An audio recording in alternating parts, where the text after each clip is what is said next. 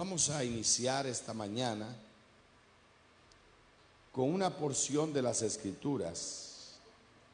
Mateo capítulo 7, antes de, de entrar al, al, a lo que tengo, quisiera que revisáramos este pasaje de la Biblia.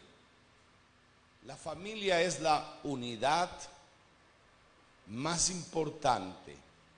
Óigalo bien, la familia es la unidad más importante de una sociedad. ¿Qué es la familia? ¿Qué es la familia? La unidad más importante de la sociedad. Si nosotros no consideramos la familia como algo importante, la sociedad andará de cabeza.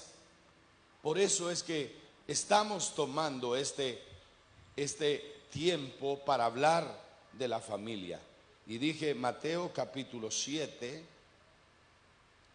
versículo 24. Mateo capítulo 7.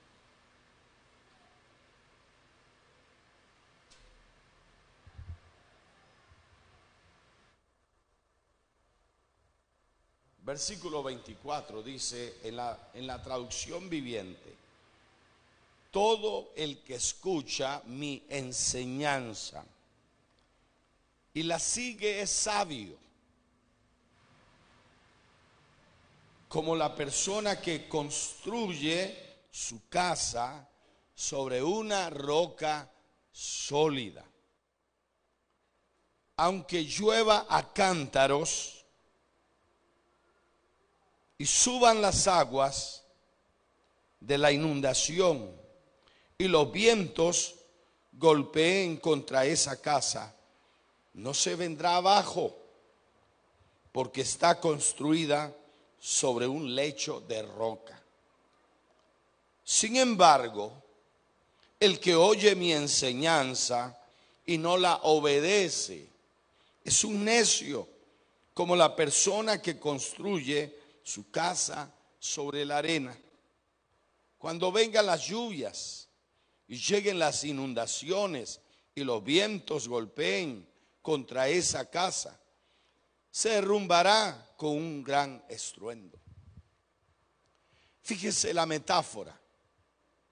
La metáfora dice que uno podría construir. Mire, yo me recuerdo cuando estábamos construyendo este lugar. Saben que este lugar eh, de aquí hacia abajo tiene 6 metros 90. Porque originalmente en este lugar iban a construir un edificio de seis pisos, dos subterráneos y cuatro hacia arriba. Pero se vino la crisis cuando el dólar valía 8.60. Se vino la crisis financiera en el año 78. Se vino la crisis financiera de valer el dólar 8.60. Se fue a 68 colones. Y, y como este era un proyecto de desarrollar eh, socios, un club social, los inversores se desaparecieron y dejaron la propiedad abandonada. Entonces los antiguos dueños retomaron la propiedad. Ellos no cuidaron y la gente venía y echaba cualquier clase de basura.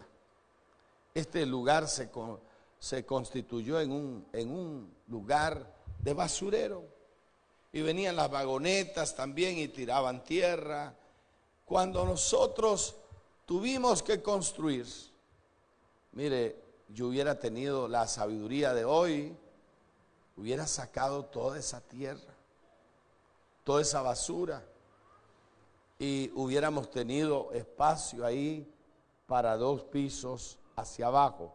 Pero bueno, la inteligencia no me había llegado. Todavía no se me había caído el pelo, entonces, imagínense, a veces el pelo es un estorbo. Entonces, cuando construimos, tuvimos que irnos 6 metros 90 hacia abajo. Y si usted considera, este edificio es uno de los edificios mejor construidos y tiene su más grande inversión, está abajo. Viera qué tentación daba cuando había que meterse hasta abajo, las zanjas, eh, teníamos que hacer zanjas que nos tapaban para, para tirar la viga eh, corrida y, luego bajarse más para poner unas planchas de 5 metros, de 6 metros por, por 3 metros. Eh, cada una de esas columnas tiene una plancha abajo que la sostiene. Ahora, ¿por qué le estoy hablando de esto? Porque nosotros usualmente utilizamos el camino fácil.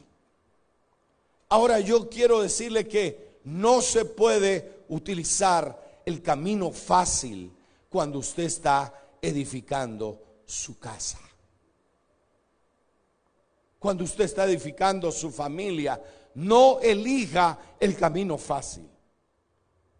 Mire, si hubiéramos elegido el camino fácil, en el primer temblor, este edificio se hubiera venido abajo.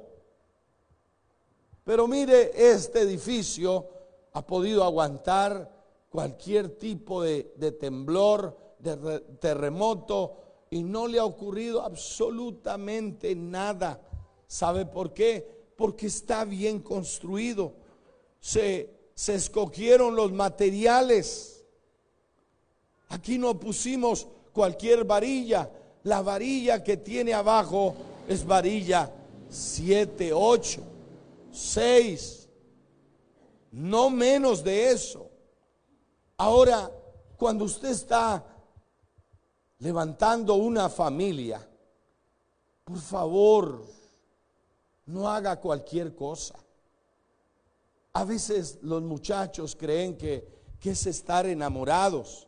Bueno, eso vale, pero no es suficiente para construir una buena familia.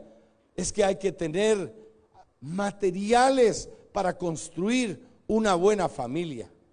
Ahora, yo quiero hablarles de algunos materiales porque yo quiero que usted tenga una familia exitosa. ¿Cómo puede usted tener una familia exitosa? Déjeme decirle cómo. Número uno, enséñele a tener devoción al Dios verdadero. Una familia que adora al Dios verdadero va a prevalecer. Por eso es que la Biblia habla del Dios de Abraham, del Dios de Isaac y del Dios de Jacob, porque ellos tenían su vida fundada en el Dios verdadero. Cuando nosotros cimentamos la vida de nuestra familia en el Dios verdadero, vamos a ver cosas asombrosas. Mire el libro de Génesis, capítulo 18. Génesis 18, versículo 18 y 19.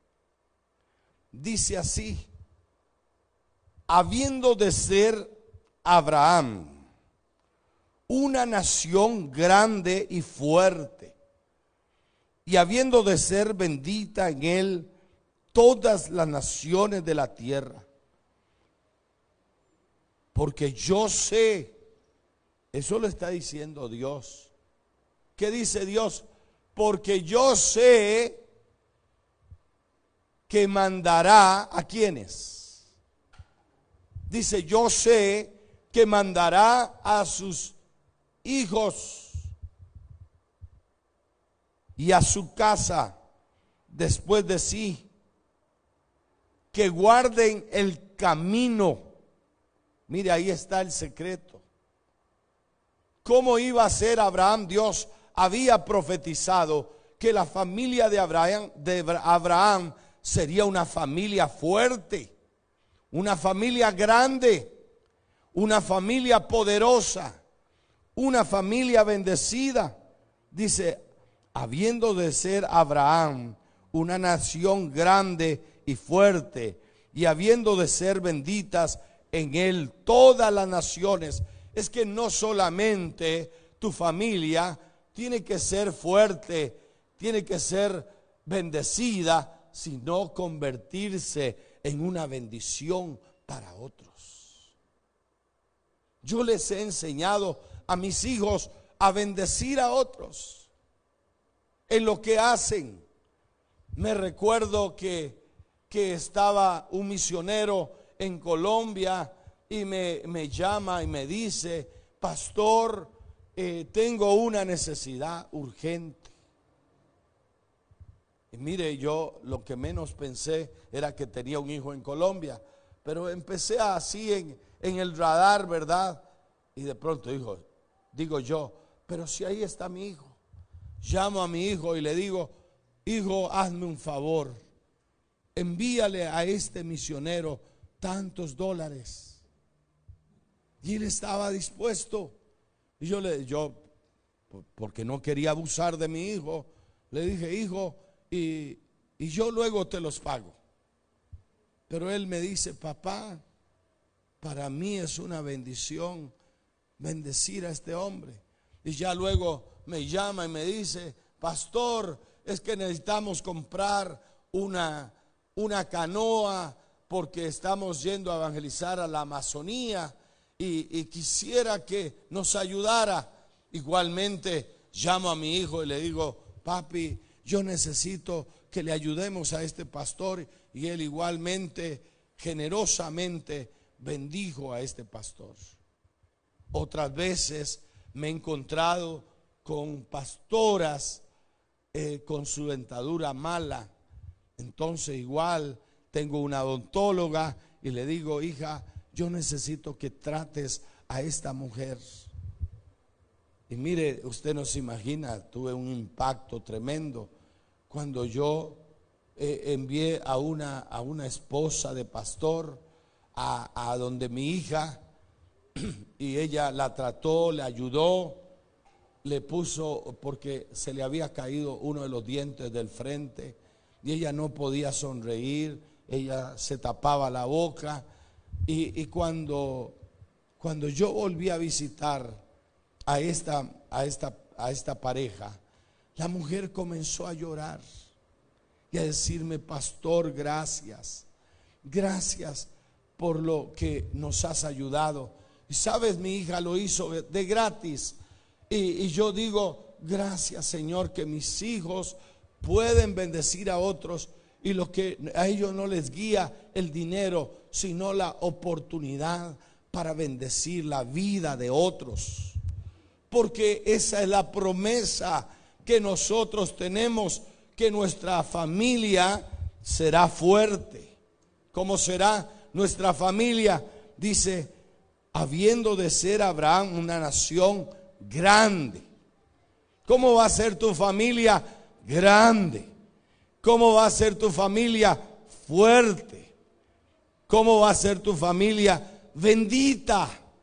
Dice, ahora, ¿qué hace bendita esa familia?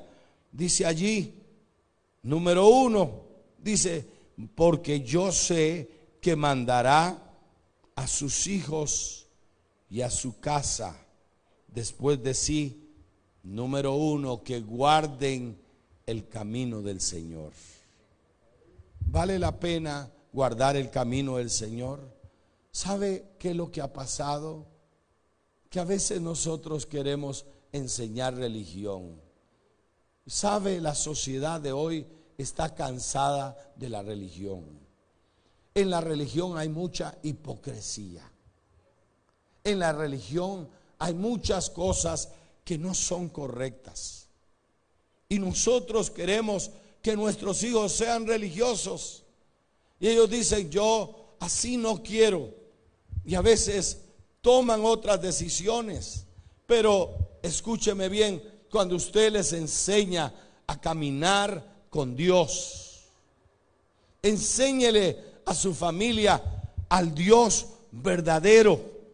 Permítale que ellos conozcan al Dios verdadero, no a la religión. Porque a veces nosotros mismos dañamos a los que vienen. Porque no estamos dispuestos a revelar a Dios a través de nuestras vidas. ¿Me está escuchando? Y a veces nos parece que alguien es cristiano porque viene a la iglesia. No, no, alguien es cristiano porque tiene las enseñanzas de Jesús, porque practica las enseñanzas de Jesús. Déjeme decirle que si usted viene a la iglesia y usted no vive las enseñanzas de Jesús, si usted no practica las enseñanzas de Jesús, usted no es cristiano. Porque los verdaderos cristianos practican las enseñanzas de Jesús. Por eso Dios está diciendo, eh, eh, ustedes van a mandar a sus hijos que guarden el camino. Tenemos que guardar el camino, guardar el camino de Dios. Eh, religiones hay muchas. ¿Sí o no? Pero solo una manera hay para vivir a Dios. Y yo creo que nuestras familias necesitan ser inspiradas para vivir a Dios. Por eso es que estamos ahora haciendo este programa de siete semanas, porque queremos que usted se reúna con su familia, que discuta la verdad de Dios, que decidan vivir la verdad de Dios, que usted se convierta en el pastor de su casa, que usted comience a, vivir los principios del reino de Dios. Ahora, fíjese usted, el, segundo punto es que hay que vivir una cultura diferente. Familias exitosas entienden que hemos sido llamados a vivir de manera diferente. Amén o no amén. Conciencia, tenemos conciencia del bien y del mal. Sabemos que no corremos con la corriente que hay. Sabemos que somos especiales. ¿Sabía su familia que son especiales? Que Dios los ha llamado para ser misioneros en el mundo. Porque a veces pensamos que un misionero es solamente alguien que, que se dedica solamente a predicar la palabra, pero hay que predicar la palabra en la, en la profesión, en el negocio, en el trabajo. Aló. Si yo soy un profesional, tengo que tener una ética del reino de Dios. Si yo trabajo, tengo que tener una ética del reino de Dios. Si yo si yo hago un negocio, no pienso que lo más importante es, el dinero. No, lo más importante es mi testimonio delante de Dios. ¿Está escuchando? Pero hay algunos que por dinero no les importa dejar mal el nombre del Señor. Y yo he dicho, hermanos, a veces es preferible perder dinero que perder el testimonio. Óigalo bien, a veces es mejor perder el dinero que perder el testimonio, porque usted representa el reino de Dios. Su familia representa el reino de Dios. Que nuestros hijos vean que nosotros practicamos los principios del reino de Dios. Que no estamos ahí. Eh, un día alguien me llamó y me dijo, pastor, eh, tuvo un accidente. Nunca me llames para eso, pues no te voy a apoyar. Porque uno es, tiene que ser, ser.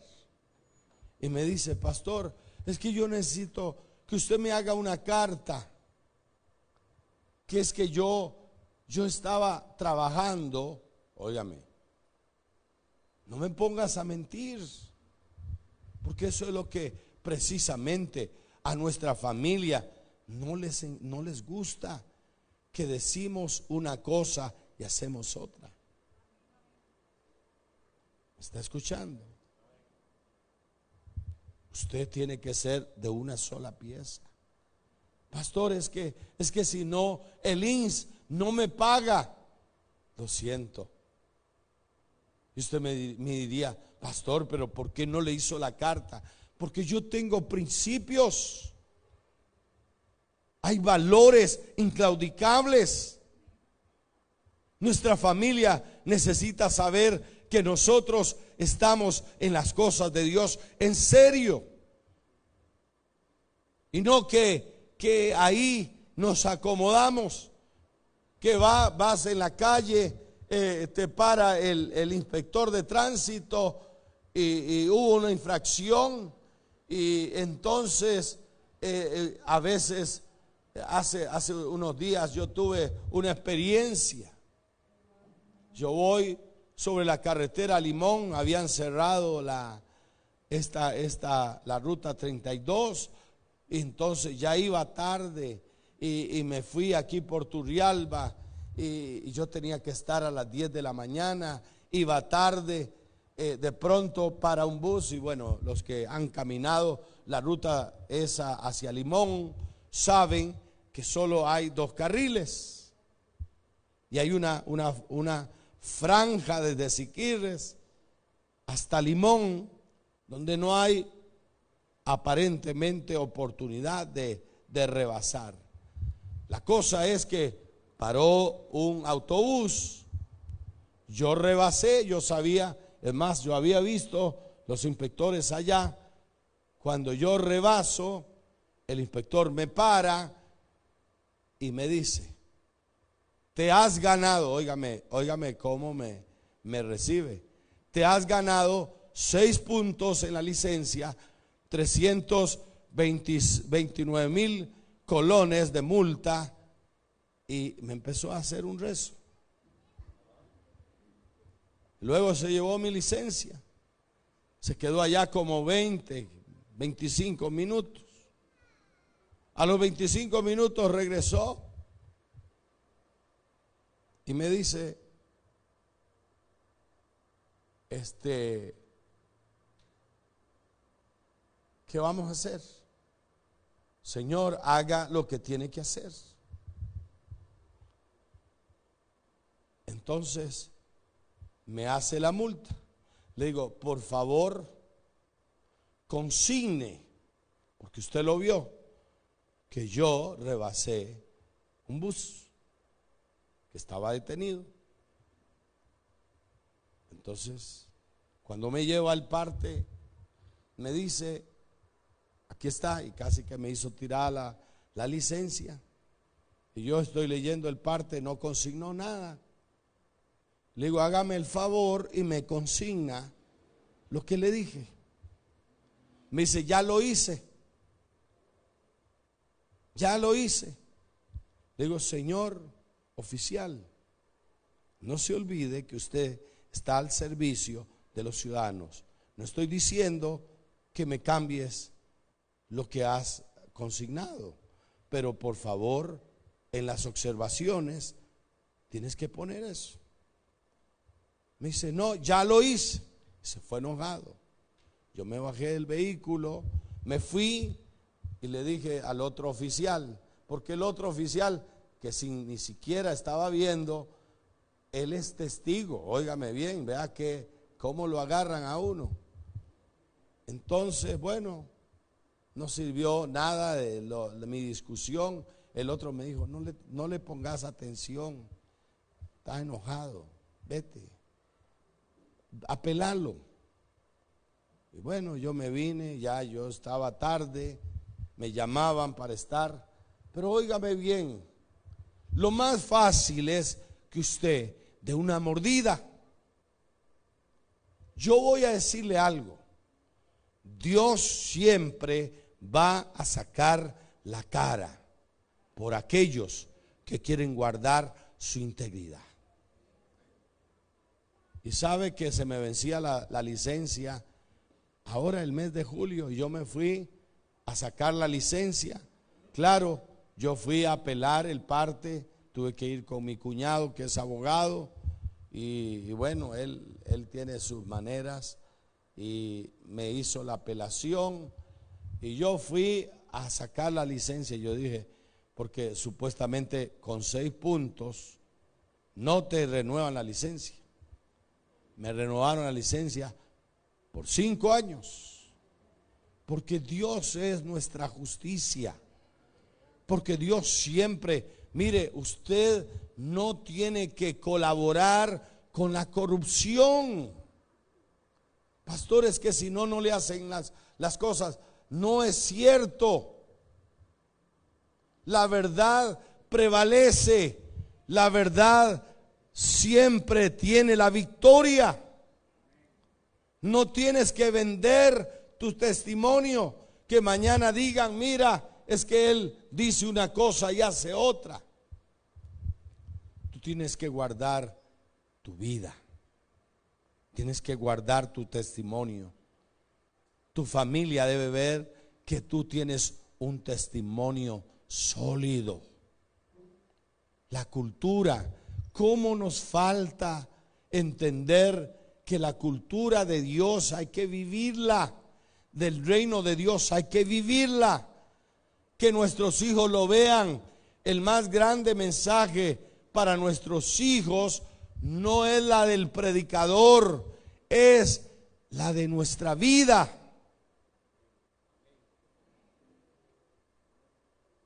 Mis hijos saben cómo he vivido yo. ¿Me está escuchando? Entonces, ellos no tienen excusa de nada, porque yo les he mostrado a Dios a través de mi vida, no a través de mis palabras, sino a través de mi vida. Y el tercer punto esta mañana tiene que ver, escúcheme bien, con transmitir una fe trascendente. La fe de nosotros es superior. Mire, apenas anunciaron que venía esta, esta tormenta y que iba a golpear este país y que, y que iba a caer la lluvia, en 12 horas iba a caer la lluvia que se esperaba en un mes. Empezamos a orar. Dios Todopoderoso, tú tienes el poder para disipar esa tormenta. Porque este es en el Dios en el que nosotros creemos. Nosotros creemos en un Dios todopoderoso. Ahora, la vida, esta vida, es natural. Nos enfermamos, nos morimos y es parte del proceso natural. Cuando alguien se muere, ay, no, no, claro que tenemos que tener dolor humano, pero tenemos que tener esperanza divina. ¿Me está escuchando? Porque a veces nos quedamos si no nacimos para vivir eternamente aquí? Además, esto es tan horrible que uno no quisiera vivir aquí. Aló, yo no quisiera vivir aquí. Yo quiero vivir en el cielo, donde no hay tristeza, no hay dolor, no hay llanto, no hay enfermedad, no hay nada de lo que vivimos aquí. Entonces, yo cada día me acerco más para estar en la patria celestial. pero mi fe no cambia. Mi fe sigue siendo trascendente porque yo creo en los milagros de Dios, que Dios puede hacer milagros, que Dios puede cambiar las cosas, puede cambiar la historia. Porque necesitamos enseñarle a nuestros hijos que cuando se agotan nuestros límites, Dios es un recurso poderoso. Póngase de pie en esta mañana. Por favor, nunca es tarde. ¿Qué dije? Nunca es tarde. Póngale atención a su familia. ¿Sabe una palabra mágica para cambiar el pasado? ¿Sabe cómo se llama? Perdón. Usted puede llegar y pedir perdón y decir, ¿sabe qué? Yo quiero reconocer familia que yo les he fallado. Familia, yo quiero reconocer que no he hecho bien las cosas, pero denme una oportunidad. Denme una oportunidad. ¿Cuántos dicen amén? Dígale, Dios es el Dios de las oportunidades. Cada mañana surgen sus misericordias. Cada mañana. Cada mañana usted puede agarrarse de esa misericordia de Dios. No se dé por muerto. No se dé por fracasado. No se dé por agotado. Siempre Dios tiene una oportunidad para nosotros. Padre, en el nombre de Jesús, yo bendigo a tus hijos. Yo declaro tu fidelidad. Declaro tu amor, Señor. Yo creo que ellos valoran mucho su familia. Que ellos, ellos van a dedicar tiempo a su familia que ellos van a construir el fundamento para una familia exitosa. Padre, que hoy comiencen las remodelaciones, que hoy comience la nueva edificación de esa familia trascendente. Padre, te lo pido en el maravilloso nombre de nuestro amado Jesucristo. Señor, y si hay alguna persona que todavía no te ha entregado su vida a ti o de alguna manera se ha apartado, hoy le das la oportunidad de reconciliarse. La palabra de Dios dice, no tomándoles en cuenta sus pecados. Dios no te toma en cuenta tus pecados. Reconciliaos con Dios, dice la palabra. Reconciliaos. Puedes hacer esta oración conmigo y decirle, Padre, esta mañana vengo delante de ti, reconociendo que he fallado, que he pecado. Te pido perdón y hoy me arrepiento de todos mis caminos y te suplico me perdones y me limpies de todo pecado a través de tu Hijo Jesucristo. Jesucristo, entra a mi corazón y toma el control de mi vida desde ahora y para siempre. Amén y amén y amén. Dios les bendiga. Buen día.